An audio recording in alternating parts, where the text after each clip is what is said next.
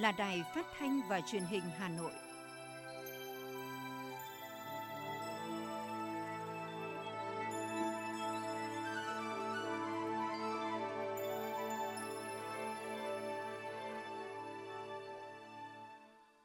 Kính chào quý vị và các bạn. Bây giờ là chương trình thời sự của Đài Phát thanh và Truyền hình Hà Nội, phát trực tiếp trên sóng phát thanh tần số FM 90 MHz. Tối nay chủ nhật, mùng 3 tháng 4 năm 2022 có những nội dung chính sau đây. Ủy ban nhân dân thành phố Hà Nội ban hành kế hoạch về nghiên cứu đề xuất chính sách lập hồ sơ đề nghị xây dựng luật thủ đô sửa đổi và theo dõi thi hành luật thủ đô trên địa bàn thành phố Hà Nội năm 2022. Chương trình khuyến mại tập trung thành phố Hà Nội 2022 sẽ phát triển các loại hình kinh doanh đa dạng thông minh. Mặc dù còn gần một tháng nữa mới đến kỳ nghỉ lễ 30 tháng 4, tuy nhiên tại nhiều thành phố biển khách sạn đã phủ kín 70 tới 80%. Tuần tới, người dân sẽ bắt đầu được cấp hộ chiếu vaccine COVID-19 với thông tin tương ứng số mũi tiêm đã nhập lên hệ thống tiêm chủng. Dự kiến trong năm 2022, thành phố sẽ đầu tư khoảng 1.000 xe đạp công cộng, bố trí 82 điểm tại 6 quận nội thành trong đề án xe đạp đô thị. Cảnh báo tác dụng phụ nguy hiểm của việc dùng thuốc điều trị bệnh cơ xương khớp không rõ nguồn gốc. Tháng 4 năm nay lạnh hơn trung bình nhiều năm. Phần tin thế giới có những sự kiện nổi bật đã có hơn 30 nước tham gia cùng Mỹ trong việc mở các kho đầu dự trữ nhằm giảm bớt tác động của giá dầu toàn cầu tăng cao, vốn đã tăng hơn 30% từ đầu năm tới nay. NASA thử nghiệm trước khi đưa người trở lại mặt trăng. Sau đây là nội dung chi tiết sẽ có trong chương trình. Sáng 3 tháng 4 tại trụ sở chính phủ, Thủ tướng Chính phủ Phạm Minh Chính chủ trì họp về tình hình cung ứng điện và vấn đề cấp than khí cho sản xuất điện. Phát biểu tại cuộc họp, Thủ tướng Chính phủ Phạm Minh Chính nêu rõ, điện năng là một trong năm cân đối lớn phải bảo đảm để phục hồi nhanh và phát triển kinh tế xã hội bền vững. Thời gian qua, cùng với nhu cầu tăng theo tăng trưởng kinh tế xã hội, sau khi chuyển hướng thích ứng an toàn với dịch COVID-19, phục hồi phát triển kinh tế xã hội, nhu cầu năng lượng, cụ thể là nhu cầu điện ở nước ta đang tăng lên. Bên cạnh đó, tình hình cung ứng, giá cả năng lượng trên thế giới có những biến động. Do đó, ngày 24 tháng 12 năm 2021, Thủ tướng Chính phủ đã có công điện số 1813 CDTTG về việc dự báo nhu cầu điện, sử dụng điện tiết kiệm và hiệu quả, bảo đảm cung ứng điện năm 2022 và các năm tiếp theo. Thủ tướng Phạm Minh Chính thẳng thắn nhìn nhận, sau 3 tháng thực hiện công điện 1813 CDTTG, những vấn đề mà Thủ tướng yêu cầu vẫn chưa được các bộ, ngành, cơ quan đơn vị liên quan thực hiện quyết liệt để có hiệu quả cao. Thủ tướng Chính phủ yêu cầu các bộ, ngành, cơ quan đơn vị liên quan kiểm điểm trách nhiệm cho việc thực hiện các nhiệm vụ được giao, trách nhiệm đối với đất nước, đối với nhân dân vì mục tiêu phát triển chung của đất nước. Thưa quý vị và các bạn, nhận lời mời của đồng chí A Nụ Phạp Tụ Nạ Lôm, Bí thư Trung ương Đảng Nhân dân Cách mạng Lào, Bí thư Thành ủy, Chủ tịch Hội đồng nhân dân thủ đô Viêng Chăn, đồng chí Đinh Tiến Dũng, Ủy viên Bộ Chính trị, Bí thư Thành ủy, Trưởng đoàn đại biểu Quốc hội thành phố Hà Nội dẫn đầu đoàn đại biểu cấp cao thành phố sang thăm và làm việc tại Viêng Chăn từ ngày mùng 3 đến ngày mùng 5 tháng 4 năm 2022. Tham gia đoàn có đại diện Ban Đối ngoại Trung ương, các đồng chí Ủy viên Ban Thường vụ Thành ủy Hà Nội, Chủ tịch Ủy ban Mặt trận Tổ quốc Việt Nam thành phố Nguyễn Lan Hương, Trưởng ban Dân vận Thành ủy Nguyễn Doãn Toản, Trưởng ban Tuyên giáo Thành ủy Bùi Huyền Mai, Phó Chủ tịch Ủy ban nhân dân thành phố Hà Minh Hải cùng các lãnh đạo văn phòng Thành ủy, một số sở ngành và quận Hoàn Kiếm. Đây là chuyến công tác đầu tiên của đồng chí Đinh Tiến Dũng trên cương vị Ủy viên Bộ Chính trị, Bí thư Thành ủy Hà Nội, đồng thời là đoàn công tác nước ngoài đầu tiên của thành phố trong nhiệm kỳ mới. Chuyến tham quan và làm việc tại Lào của đoàn đại biểu cấp cao thành phố Hà Nội góp phần củng cố tăng cường mối quan hệ hợp tác phát triển giữa Việt Nam với Lào nói chung, giữa thủ đô Hà Nội với thủ đô Viêng Chăn nói riêng, là hoạt động thiết thực hướng tới kỷ niệm 60 năm ngày thiết lập quan hệ ngoại giao mùng 5 tháng 9 1962, mùng 5 tháng 9 2022 và 45 năm ngày ký hiệp ước hữu nghị và hợp tác giữa Việt Nam và Lào 18 tháng 7 năm 1977, 18 tháng 7 năm 2022. Cụ thể hóa tinh thần, ý nghĩa và mục đích của năm đoàn kết hữu nghị Việt Nam Lào, Lào Việt Nam 2022. Trong khuôn khổ chuyến thăm, dự kiến đoàn đại biểu cấp cao thành phố Hà Nội sẽ đến chào xã giao lãnh đạo Đảng, Nhà nước, Chính phủ, Quốc hội, nước Cộng hòa Dân chủ Nhân dân Lào. Bí thư Thành ủy Đinh Tiến Dũng sẽ có cuộc hội đàm với Bí thư Thành ủy, Chủ tịch Hội đồng Nhân dân thủ đô Viêng Chăn A Nụ Phạp Tụ Nạ Lôm. Hai bên sẽ thảo luận tiến tới ký kết biên bản thỏa thuận hợp tác giữa Viêng Chăn và Hà Nội giai đoạn 2022-2025 làm cơ sở cho các hoạt động hợp tác song phương cụ thể trong thời gian tới. Ủy ban nhân dân thành phố Hà Nội vừa ban hành kế hoạch về nghiên cứu đề xuất chính sách, lập hồ sơ đề nghị xây dựng luật thủ đô sửa đổi và theo dõi thi hành luật thủ đô trên địa bàn thành phố Hà Nội năm 2022. Theo đó, thành phố sẽ tiếp tục nghiên cứu đề xuất chính sách, lập hồ sơ đề nghị xây dựng luật thủ đô sửa đổi, phối hợp với Bộ Tư pháp, các cơ quan trung ương và các tỉnh trong vùng thủ đô tổ chức soạn thảo lấy ý kiến hồ sơ đề nghị xây dựng luật thủ đô sửa đổi. Sửa đổi bổ sung các văn bản quy định chi tiết luật thủ đô thuộc thẩm quyền bảo đảm phù hợp với tình hình phát triển của thủ đô. Đồng thời ra soát cơ chế chính sách liên quan đến thủ đô, trên cơ sở đó đề xuất các cơ chế chính sách xây dựng, hoàn thiện các quy định của pháp luật về thủ đô bảo đảm xác định nội dung công việc, phân công trách nhiệm của các cơ sở, ban ngành và Ủy ban nhân dân các quận huyện thị xã theo sự chỉ đạo của Ban chỉ đạo xây dựng dự thảo luật thủ đô. Ủy ban nhân dân quận Đống Đa vừa tổ chức hội nghị tuyên truyền phổ biến kiến nghị 69 về cải tạo, xây dựng lại nhà trung cư và triển khai kế hoạch khảo sát, kiểm định chi tiết trung cư cũ trên địa bàn phường Kim Liên. Tại hội nghị, Phó Chủ tịch Ủy ban nhân dân quận Đống Đa Hà Anh Tuấn cho biết, quận Đống Đa có 14 khu tập thể lớn với 461 nhà đơn nguyên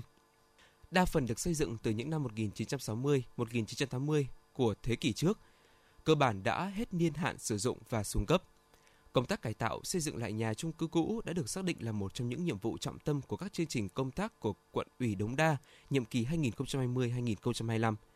Theo đó, quận đã phân công đến các cấp ủy đảng, chính quyền, các tổ chức chính trị xã hội và hệ thống chính trị tại cơ sở cùng vào cuộc để phát huy được sự đồng thuận của các tấc lớp nhân dân, huy động các nguồn lực của xã hội tham gia.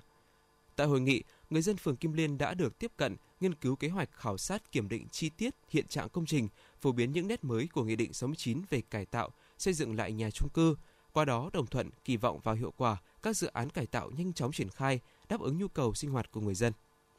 Nhằm đẩy mạnh kích cầu tiêu dùng, tiếp tục hưởng ứng cuộc vận động người Việt Nam ưu tiên dùng hàng Việt Nam, qua đó tháo gỡ khó khăn, thúc đẩy sản xuất kinh doanh năng lực cạnh tranh của doanh nghiệp – đồng thời phát triển các loại hình kinh doanh đa dạng, thông minh, phù hợp với sự phát triển mạnh mẽ của thương mại điện tử, ngành công thương Hà Nội tiếp tục tổ chức chương trình khuyến mại tập trung năm 2022.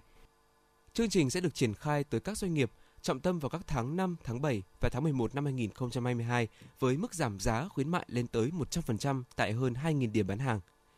Đánh giá về chương trình khuyến mại tập trung thành phố Hà Nội năm 2021, quyền giám đốc Sở Công Thương Hà Nội Trần Thị Phương Lan cho biết, chương trình đã có tính đột phá rõ rệt, các sự kiện khuyến mại được đổi mới, nâng cao chất lượng, tỷ lệ khuyến mại được nâng cao lên tới 100%, giúp người tiêu dùng được hưởng lợi nhiều hơn. Qua đó đã tạo ra ngày hội mua sắm, kích cầu tiêu dùng cuối năm dành cho người dân trên địa bàn thành phố.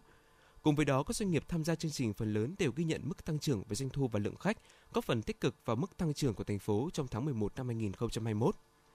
Với những kết quả đáng khích lệ, chương trình khuyến mại tập trung thành phố Hà Nội 2022 tiếp tục được triển khai với chuỗi các hoạt động phong phú, với sự tham gia của mọi thành phần kinh tế. Qua đó tạo điều kiện cho các doanh nghiệp tổ chức các hoạt động kích cầu tiêu thụ sản phẩm, giảm lượng hàng tồn kho và phục vụ nhu cầu mua sắm của nhân dân thủ đô. Lễ khai mạc chương trình dự kiến diễn ra trong khoảng thời gian từ ngày 15 đến 22 tháng 4.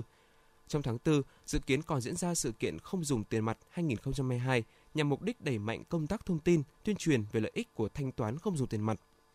Qua đó, tăng tỷ lệ thanh toán không dùng tiền mặt, khuyến khích tạo thói quen cho người tiêu dùng không sử dụng tiền mặt khi giao dịch và mua sắm hàng hóa. Trong tháng 5, chương trình khuyến mại tập trung thành phố Hà Nội sẽ được triển khai rộng khắp tới 1.000 tới 1.200 điểm bán hàng của các doanh nghiệp thuộc mọi thành phần kinh tế tham gia hưởng ứng trên địa bàn thành phố. Tất cả các điểm bán hàng tham gia triển khai các chương trình giảm giá, ưu đãi lên tới 100% và sử dụng dấu hiệu nhận biết của chương trình để tạo hiệu ứng đồng bộ, dễ nhận diện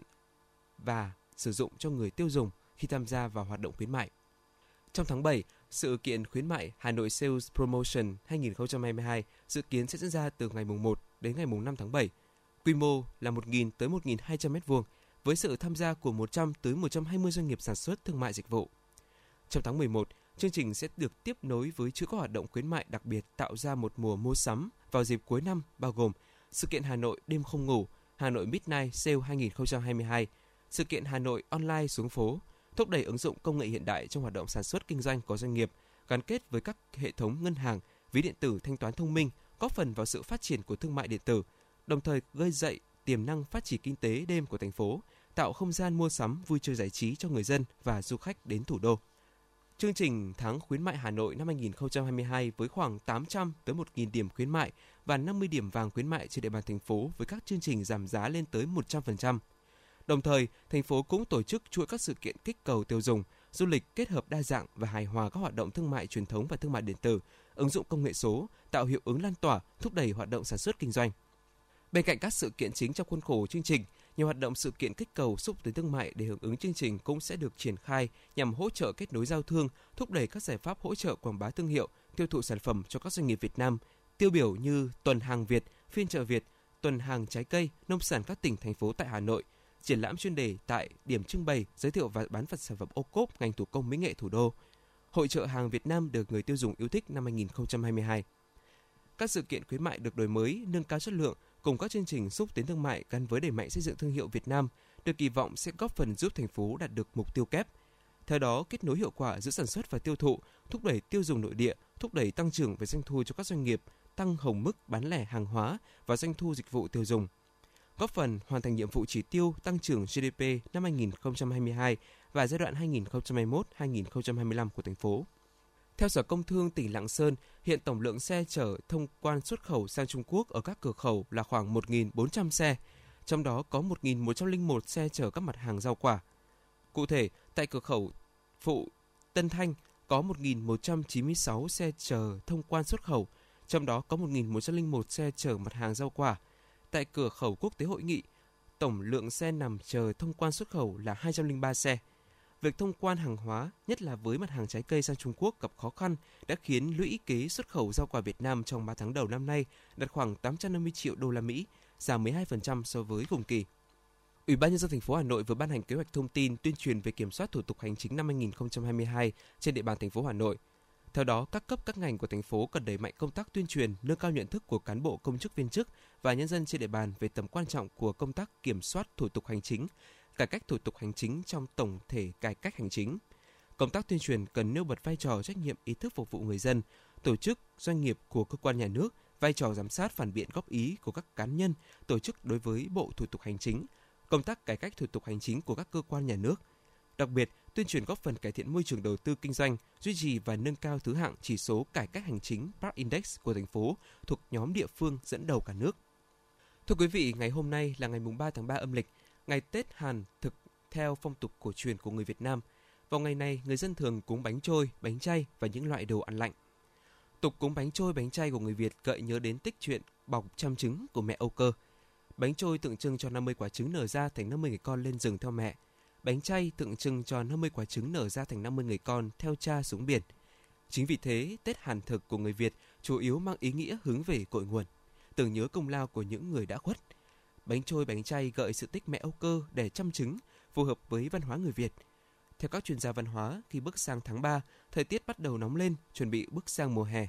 Người Việt đã sáng tạo ra món bánh trôi, bánh chay là những món ăn nguội mang tính mát. Món ăn này vị ngọt thanh, rất phù hợp cho những ngày nóng nực. Việc dùng bánh trôi, bánh chay để cúng lễ cũng mang nhiều ý nghĩa tốt đẹp. Nó thể hiện cho văn hóa lúa nước. Cả hai thứ bánh này đều được làm từ bột gạo nếp thơm, thành quả lao động vất vả mới có được để dâng lên ông bà tổ tiên. Sở Văn hóa và Thể thao Hà Nội vừa có văn bản kiến nghị Ủy ban nhân dân thành phố Hà Nội chấp thuận đề án thí điểm tổ chức không gian phố đi bộ văn hóa quanh hồ Thiền Quang. Theo đó, không gian đi bộ sẽ bao gồm phố Trần Nhân Tông, đoạn từ phố Quang Trung đến Trần Bình Trọng và khu vực phụ cận công viên Thống Nhất, vườn hoa, đường dạo quanh hồ Thiền Quang, nhà văn hóa thanh thiếu niên thuộc địa phận quận Hai Bà Trưng nhằm thúc đẩy kinh tế ban đêm và cải thiện bộ mặt đô thị trên địa bàn. Hà Nội hiện có 3 không gian đi bộ gồm không gian đi bộ Hoàn Kiếm, không gian đi bộ khu phố cổ Hà Nội và không gian đi bộ phố Trịnh Công Sơn, Tây Hồ. Từ ngày 9 tháng 4, doanh nghiệp tổ chức về du lịch sẽ được hỗ trợ một phần kinh phí đào tạo, bồi dưỡng, nâng cao trình độ kỹ năng nghề cho lao động nghề du lịch. Cụ thể, đối với người tham gia khóa đào tạo nghề đến 3 tháng, mức hỗ trợ tính theo mức thu học phí của cơ sở đào tạo nghề nghiệp và thời gian học nghề thực tế, nhưng tối đa không quá 4,5 triệu đồng một người một khóa đào tạo. Đối với người tham gia khóa đào tạo nghề trên 3 tháng, mức hỗ trợ tính theo tháng, mức thu học phí và thời gian học nghề thực tế nhưng tối đa không quá 1,5 triệu đồng một người một tháng và thời gian hỗ trợ tối đa không quá 6 tháng. Mặc dù còn gần một tháng nữa mới đến kỳ nghỉ lễ 30 tháng 4, tuy nhiên tại nhiều thành phố biển như Nha Trang, Phú Quốc, khách sạn đã phủ kín 70 tới 80%. Kỳ nghỉ lễ 30 tháng 4 năm nay sẽ kéo dài 4 ngày, các công ty du lịch nhanh chóng tung ra nhiều tour và nhiều chương trình hấp dẫn – do các công ty du lịch đã chính thức mở lại toàn bộ các tour du lịch ở tất cả các tỉnh thành. Các tour du lịch Việt phía Nam điểm đến vẫn tập trung chủ yếu là các thành phố biển. Ở phía Bắc, các địa điểm nổi tiếng cũng được các công ty du lịch khai thác triệt đề. Bên cạnh các tour trong nước, các công ty du lịch cũng tập trung mở bán các tour du lịch đi nước ngoài có khoảng thời gian bay ngắn như thành phố Hồ Chí Minh, Singapore, Malaysia, Thái Lan, Hồng Kông. Khởi động lại các hoạt động du lịch với chủ đề Ba vì trải nghiệm xanh an toàn đảm bảo thích ứng an toàn và kiểm soát dịch bệnh. ngày 16 tháng 4 năm 2022, huyện Ba Vì sẽ tổ chức khai trương du lịch năm 2022 tại khu du lịch Ao Vua. Năm nay, ngoài các sản phẩm đã có như lưu trú nghỉ dưỡng, du lịch sinh thái ẩm thực, huyện Ba Vì sẽ đưa các sản phẩm mới độc đáo phù hợp xu thế hiện nay như tắm thảo dược, trong đó có tắm thuốc dân tộc Giao Ba Vì và chăm sóc sức khỏe bằng thảo dược tại Ao Vua, khai mạc chợ phiên mường Giao Ba Vì ngày 9 tháng 4 tại khu du lịch Bản Quốc, xã Minh Quang và duy trì thứ bảy chủ nhật hàng tuần và nhiều sản phẩm sinh thái nghỉ dưỡng, trải nghiệm sinh thái và nông nghiệp hấp dẫn khác, hứa hẹn sẽ mang lại cho du khách nhiều trải nghiệm thú vị.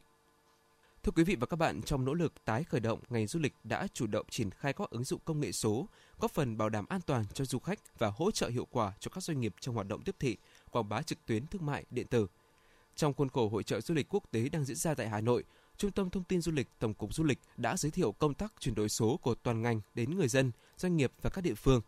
Nổi bật nhất là ứng dụng du lịch Việt Nam an toàn, một nền tảng thích hợp, đa phương tiện, quan trọng như bản đồ số du lịch an toàn, liên thông dữ liệu y tế về tình hình dịch bệnh ở các địa phương, cung cấp thông tin các cơ sở dịch vụ lưu lịch an toàn, khám phá điểm đến, quản lý tour du lịch mua sắm. Đặc biệt, thông qua ứng dụng này, du khách có thể gửi phản ánh tới Tổng cục Du lịch, nhưng thông tin sẽ được Tổng cục Du lịch phối hợp với các cơ quan chức năng để xử lý kịp thời, bảo vệ quyền lợi cho du khách. Bên cạnh đó, trang vàng du lịch Việt Nam cũng là một nền tảng kết nối người tiêu dùng và nhà cung cấp dịch vụ uy tín trong lĩnh vực du lịch. Ông Hoàng Quốc Hòa, Phó Giám đốc Trung tâm Thông tin Du lịch, Tổng cục Du lịch giới thiệu. À, nhất là các cái sản phẩm mang tính uh, ứng dụng các công nghệ mới làm để sao cho hỗ tăng cường cái trải nghiệm của khách du lịch hay hỗ trợ tốt hơn cái công tác quản lý nhà nước của trung ương đến địa phương hay hỗ trợ cái hoạt động sau khi phục hồi lại cho doanh nghiệp du lịch. Một sản phẩm công nghệ quan trọng khác là thẻ Việt, một thẻ quốc gia chỉ với một thẻ duy nhất được định danh, khách hàng có thể thanh toán nhanh chóng, có thể tránh được tình trạng bị chặt chém tại các điểm cung cấp dịch vụ du lịch khi sử dụng tiền mặt. Qua hệ thống thanh toán, cơ quan quản lý có thể kiểm soát được các giao dịch thương mại, tránh thất thu thuế. Ông Lê Xuân Kiêu, Giám đốc Trung tâm Hoạt động Văn hóa Khoa học Văn Miếu Quốc Tử Giám và ông Nguyễn Đức Thành, Tập đoàn Công nghệ Vietsten thông tin. Chuẩn bị cho ra mắt một cái à, sản phẩm đó chính là cái hệ thống à, quản lý vé ừ, bằng công nghệ và chúng tôi cũng hy vọng là trong à, thời gian ngắn nhất à, nếu được à, trước 30 tháng 4 thì cái hệ thống này sẽ được vận hành trên thực tế. Là một thẻ quốc gia. Nó có có chức năng lớn nhất của nó là với cái mong muốn là thay thế rất nhiều loại thẻ khác. Ví dụ như thẻ ngân hàng hay là thẻ vé xe chúng ta đi xe buýt hay là thẻ du lịch thông minh. Thì khi mà sử dụng cái thẻ này ấy, thì chúng ta có thể đi vào các cái điểm du lịch có bán vé. Ví dụ như là Văn Miếu là chúng ta không cần cần phải mua vé giấy nữa.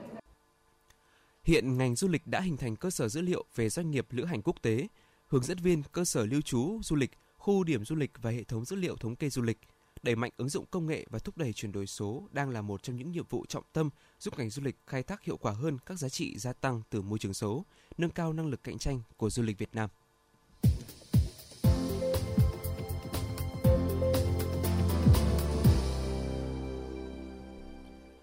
Mời quý vị và các bạn nghe tiếp phần tin. Bộ trưởng Bộ Giáo dục và Đào tạo Nguyễn Kim Sơn vừa ký quyết định phê duyệt danh mục sách giáo khoa giáo dục quốc phòng và an ninh lớp 10 sử dụng trong cơ sở giáo dục phổ thông. Danh mục gồm hai cuốn sách giáo khoa giáo dục quốc phòng và an ninh của nhà sản xuất Đại học Sư phạm và nhà xuất bản Giáo dục Việt Nam. Sách giáo khoa giáo dục quốc phòng và an ninh lớp 10 được biên soạn theo chương trình giáo dục phổ thông 2018, được đưa vào sử dụng từ năm học 2022-2023 ở các trường phổ thông trên cả nước. Trong đó, sách giáo khoa giáo dục phổ thông quốc phòng an ninh của nhà xuất bản Đại học Sư phạm có cấu trúc bài học được biên soạn theo mô hình hoạt động gồm 4 loại hoạt động: khởi động, hình thành kiến trúc, luyện tập và vận dụng. Đến cuối tháng 3 năm 2022, đã có 1.000 người tiêm vaccine phòng COVID-19 tại Bệnh viện Bạch Mai và có nhu cầu có hộ chiếu vaccine để đi công tác du lịch đã được cấp hộ chiếu. Dự kiến đầu tuần tới Bộ Y tế sẽ tổ chức hội nghị triển khai cấp hộ chiếu vaccine cho 63 trên 63 tỉnh thành và sẽ bắt đầu chính thức cấp hộ chiếu vaccine rộng rãi ngay sau đó. Công ty cổ phần vận tải đường sắt Hà Nội cho biết, sau thời gian dài tạm dừng vì dịch, doanh nghiệp này đã tổ chức lại tàu khách Hà Nội Lào Cai, Hà Nội Thành phố Hồ Chí Minh dịp lễ 30 tháng 4 mùng 1 tháng 5 để phục vụ du khách. Cũng trong dịp này, Tổng công ty Đường sắt Việt Nam cho biết từ 28 tháng 4 đến mùng 4 tháng 5 sẽ tổ chức chạy tăng cường gần 40 đoàn khách tàu trên các tuyến. Khu vực phía Bắc chạy thêm 30 đoàn tàu từ Hà Nội đi các tỉnh Lào Cai, Thanh Hóa, Vinh, Đồng Hới, Huế, Đà Nẵng, Hải Phòng và ngược lại. Khu vực phía Nam chạy thêm 17 đoàn tàu từ Sài Gòn đi Phan Thiết, Nha Trang, Quy Nhơn, Đà Nẵng và ngược lại. Trong dịp cao điểm này, đường sắt vẫn duy trì áp dụng chính sách giảm giá vé khứ hồi lượt về từ mùng 5 đến 10% và giảm giá cho các đối tượng chính sách xã hội, mẹ Việt Nam anh hùng, thương binh, người cao tuổi, học sinh sinh viên. Để hạn chế tình trạng ô nhiễm môi trường, tới đây Hà Nội sẽ vận hành thí điểm dự án xe đạp đô thị. Theo dự thảo đề án xe đạp đô thị của Sở Giao thông Vận tải Hà Nội, dự kiến trong năm 2022 sẽ đầu tư khoảng 1.000 xe đạp công cộng, bố trí 82 điểm tại 6 quận nội thành. Mô hình này được rất nhiều người dân ủng hộ.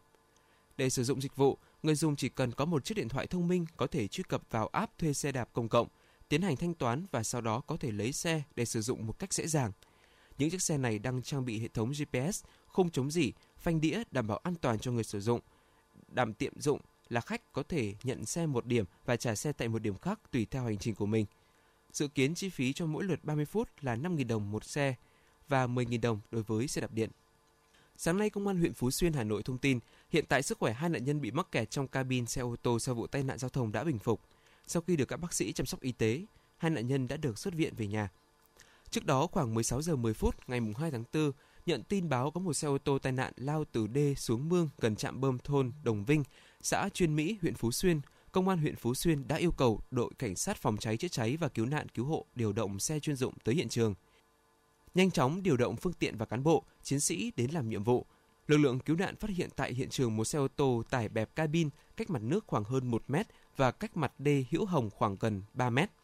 Vào thời điểm lực lượng chức năng có mặt, hai người bị mắc kẹt và bất tỉnh ở trong cabin.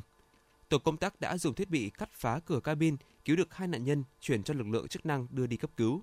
Sau đó, tổ cứu nạn bàn giao lại hiện trường cho công an xã Truyền Mỹ và đội cảnh sát giao thông trật tự công an Phụ Xuyên xử lý theo quy định.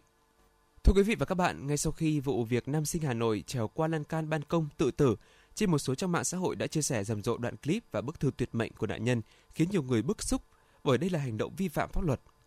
Liên quan đến vụ việc này, luật sư phân tích trường hợp gia đình nạn nhân không đồng ý phát tán những hình ảnh, clip thì những người thu thập thông tin phát tán clip này là vi phạm pháp luật, tác động tới tâm lý của lứa tuổi học trò. Vụ việc clip là bức thư của nạn nhân bị chia sẻ rộng rãi trên mạng xã hội khiến nhiều người dân, nhất là những bậc phụ huynh có con đang độ tuổi vị thành niên bức xúc và lo lắng. Có một điều mà tôi rất lo lắng, đó là quá nhiều kênh thông tin để các cháu có thể tiếp cận được TikTok, YouTube, Facebook và các trang báo mạng. Quay rất rõ cái clip cháu dai nhảy từ trên lầu xuống và bố cháu hoảng hốt như thế nào. Là bậc làm cha làm mẹ chúng tôi rất là bức xúc ờ, và rất muốn là tất cả các trang báo mạng, các kênh YouTube, các kênh truyền thông hãy dừng ngay lại cái việc lan truyền cái hình ảnh, cái clip đáng buồn như vậy.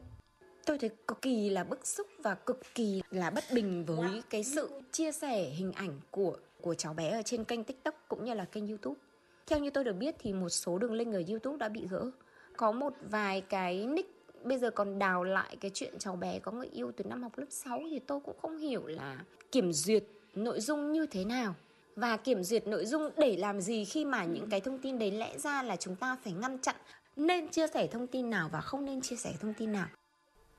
Theo luật sư Nguyễn Ngọc Hùng, trưởng văn phòng luật sư kết nối đoàn luật sư thành phố Hà Nội, người thu thập trái phép thông tin hình ảnh của người khác, sử dụng trái phép thông tin hình ảnh của người khác thì tùy vào tính chất mức độ hành vi vi phạm, hậu quả xảy ra mà người vi phạm sẽ bị phạt hành chính hoặc bị truy cứu trách nhiệm hình sự.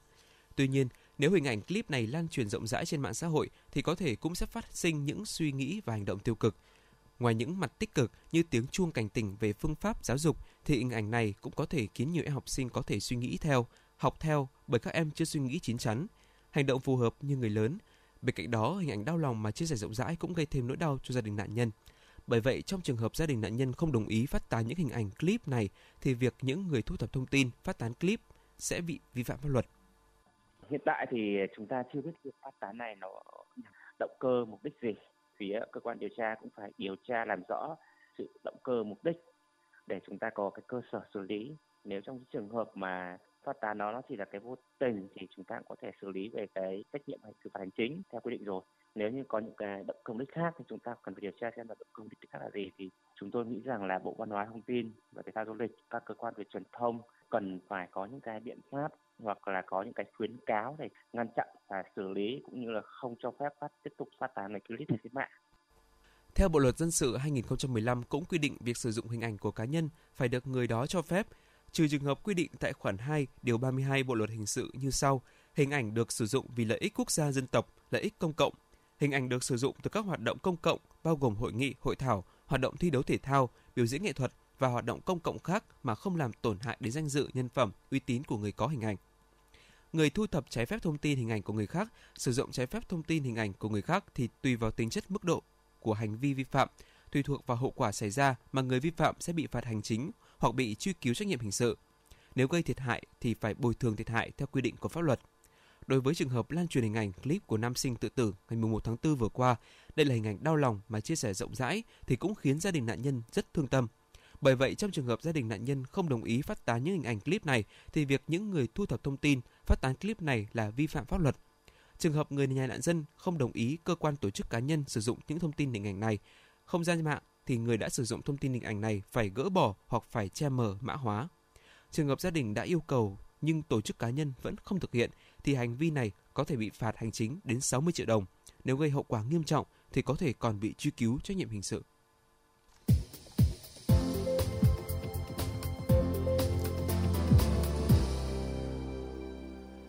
Xin chuyển sang phần tin thế giới. Phó Thủ tướng Ukraine cho biết nhà chức trách nước này lên kế hoạch sơ tán người dân thông qua 7 hành lang nhân đạo. Trước đó, Ukraine đã sơ tán 6.266 thông qua các hành lang nhân đạo. Trong khi đó, Nga đã sơ tán 15.790 người mà không có sự tham gia của Kiev. Theo số liệu mới công bố của Liên Hợp Quốc, kể từ khi xảy ra xung đột đến nay, gần 4,14 triệu người Ukraine đã rời khỏi nước này khi mỗi ngày có hàng chục nghìn người tiếp tục chạy sang các nước láng giềng. Trong khi đó, Tổ chức Di trú Quốc tế cho biết, ngoài những người Ukraine rời khỏi đất nước, còn có gần 205.500 người nước ngoài sinh sống, học tập và làm việc ở Ukraine cũng đã rời khỏi nước này. Theo Tổ chức Di trú Quốc tế, gần 6,48 triệu người đã phải đi sơ tán ở trong nước tính đến giữa tháng 3 vừa qua. Tính tổng thể, số người phải sơ tán vì xung đột là khoảng 10 triệu người, tương đương 1 phần tư dân số Ukraine. Tổng thống Nga Vladimir Putin và người đồng cấp Kazakhstan đã có cuộc điện đàm, trong đó thảo luận tầm quan trọng của việc đạt được thỏa thuận về quy chế trung lập, không liên minh, phi hạt nhân hóa của Ukraine. Cơ quan báo chí của Tổng thống Kazakhstan đã đưa ra thông báo trên và cho biết trong cuộc điện đàm, Tổng thống Putin cũng đã thông tin cho Tổng thống Tokayev về tiến trình của các cuộc đàm phán Nga-Ukraine. Hơn 30 quốc gia trên khắp thế giới đã triệu tập một cuộc họp bất thường và đồng ý xuất kho hàng chục triệu thùng dầu bổ sung ra thị trường. Khối lượng và thời gian của chương trình này có thể được thông qua sớm nhất trong vòng một tuần tới. Trước đó, Tổng thống Biden đã thông báo số lượng thùng dầu được xuất từ kho dự trữ dầu chiến lược của Mỹ, cam kết cung cấp 1 triệu thùng dầu một ngày trong vòng 6 tháng. Thông báo của Nhà Trắng nhấn mạnh, đây là mức chưa từng có tiền lệ bởi thế giới chưa từng giải phóng lượng dầu dự trữ lên tới 1 triệu thùng một ngày trong thời gian lâu như vậy. Mức giải phóng kho dầu dự trữ này tương đương với nhu cầu tiêu thụ dầu toàn cầu trong khoảng 2 ngày và đánh dấu lần thứ ba Mỹ mở kho dầu dự trữ trong vòng 6 tháng qua. Tại Trung và Đông Âu, ngày càng có nhiều khu vực và quốc gia ở châu Âu bãi bỏ mọi biện pháp hạn chế đi lại, trong đó có Hungary, Ba Lan, Đan Mạch, Ireland và đảo Madeira của Bồ Đào Nha. Những điểm đến này không yêu cầu chứng nhận tiêm chủng, xét nghiệm hoặc xác nhận tình trạng bệnh, thậm chí hầu hết không yêu cầu đeo khẩu trang. Giới chức Somali cho biết một vụ hỏa hoạn nghiêm trọng đã xảy ra ở chợ Wahin tại thành phố Hargeisa, miền Bắc Somalia, làm bị thương gần 30 người và thiêu trụi hàng trăm gian hàng trong chợ. Hình ảnh trên mạng xã hội cho thấy ngọn lửa và những đám khói cuồn cuộn bốc lên từ chợ. Cơ quan hàng không vũ trụ Mỹ NASA đã bắt đầu tiến hành một thử nghiệm quan trọng kéo dài 2 ngày đối với tên lửa SLS. Đây là một phần trong loạt sứ mệnh Artemis, biểu tượng cho tham vọng vũ trụ mới của Mỹ, đó là đưa con người trở lại mặt trăng sau nhiều thập kỷ. Đây cũng là cuộc thử nghiệm lớn cuối cùng trước khi NASA triển khai sứ mệnh Artemis 1 không người lái vào mùa hè này. Hiện NASA đặt mục tiêu tháng 5 sẽ là thời điểm sớm nhất để thực hiện sứ mệnh Artemis 1 không người lái với sự kết hợp đầu tiên giữa SLS và tàu vũ trụ Orion.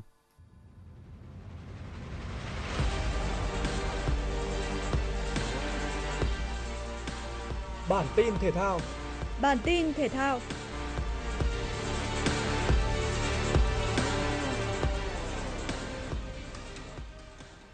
Tại vòng 31 ngoại hạng Anh, Manchester United tiếp đón Leicester City trên sân nhà Old Trafford mà không có sự phục vụ của Ronaldo lẫn Edison Cavani. Dù kiểm soát bóng và phối hợp tốt hơn, nhưng cũng phải sau giờ nghỉ, Leicester City mới có được bàn mở tỷ số ở phút 63. Kelechi Iheanacho đánh đầu ghi bàn từ quả tạt đẹp của James Madison. Thế dân bàn của đội khách chỉ tồn tại trong 3 phút trước khi Fred tỏa sáng bằng cú đá bồi cận thành. Trận đấu kết thúc với tỷ số hòa một đều. Kết quả này khiến Manchester United gặp khó trong cuộc đua top 4 ngoài hạng Anh. Ở một diễn biến khác, Man City cần phải đánh bại đội xếp áp chót ngoài hạng Anh là Burnley mới đòi lại được ngôi đầu bảng từ tay Liverpool. Nhà đương kim vô địch chỉ mất 5 phút để mở tỷ số và bàn thứ hai được ghi ngay trong hiệp 1 của Kevin De Bruyne và Ike Gundogan lập công. Chiến thắng với tỷ số 2-0 giúp Man City duy trì ngôi đầu bảng sau vòng 31. Trong khi đó, đá với đối thủ có phòng tuyến bê tông như Chelsea, Brentford bị cho là khó có thể tránh được thất bại. Sau hiệp 1 hòa không đều, hai đội tạo nên cơn mưa bàn thắng chỉ trong 15 phút đầu hiệp 2. Trung vệ Rudiger ghi bàn mở tỷ số cho chủ nhà Chelsea ở phút 48, nhưng bất ngờ khó tin đã xảy ra. Chỉ trong vòng hơn 10 phút sau đó, Brentford đã ghi 3 bàn liên tiếp với cú đúp của Janen, xen giữa là bàn thắng của Eriksen ở phút 54. Chưa dừng lại ở đó, đến phút 87, Wissa đã ghi bàn đóng đinh ấn định chiến thắng khó tin đến 4-1 cho đội khách Brentford. Sau đợt rét nàng bân đang diễn ra, dự báo tối mùng 5 tháng 4, miền Bắc đón thêm một đợt không khí lạnh tăng cường yếu. Theo Trung tâm Dự báo Khí tượng Thủy văn Quốc gia, nửa đầu tháng 4 năm nay, không khí lạnh có thể khả năng hoạt động mạnh hơn trung bình nhiều năm cùng thời kỳ, sau đó sẽ suy giảm dần về cường độ. Cơ quan khí tượng cũng lưu ý, miền Bắc đang ở cuối mùa đông, các đợt không khí lạnh chỉ gây lạnh hoặc rét trong thời gian ngắn, nhưng thường tạo sự tranh chấp giữa hai khối không khí có bản chất trái chiều, gây ra độ bất ổn định lớn trong bầu khí quyển. Vì vậy, nguy cơ xảy ra các hiện tượng thời tiết cực đoan như tố, lốc, mưa đá và gió giật mạnh trong cơn rông là rất cao, đặc biệt là ở các tỉnh vùng núi. Quý vị và các bạn vừa nghe chương trình thời sự của Đài Phát thanh và Truyền hình Hà Nội, chịu trách nhiệm sản xuất Tổng giám đốc Nguyễn Kim Khiêm, chịu trách nhiệm nội dung Phó Tổng giám đốc Nguyễn Tiến Dũng, chương trình do biên tập viên Trà My Kim Oanh, phát thanh viên Hoàng Nam cùng kỹ thuật viên Kim Thoa thực hiện. Xin chào và hẹn gặp lại.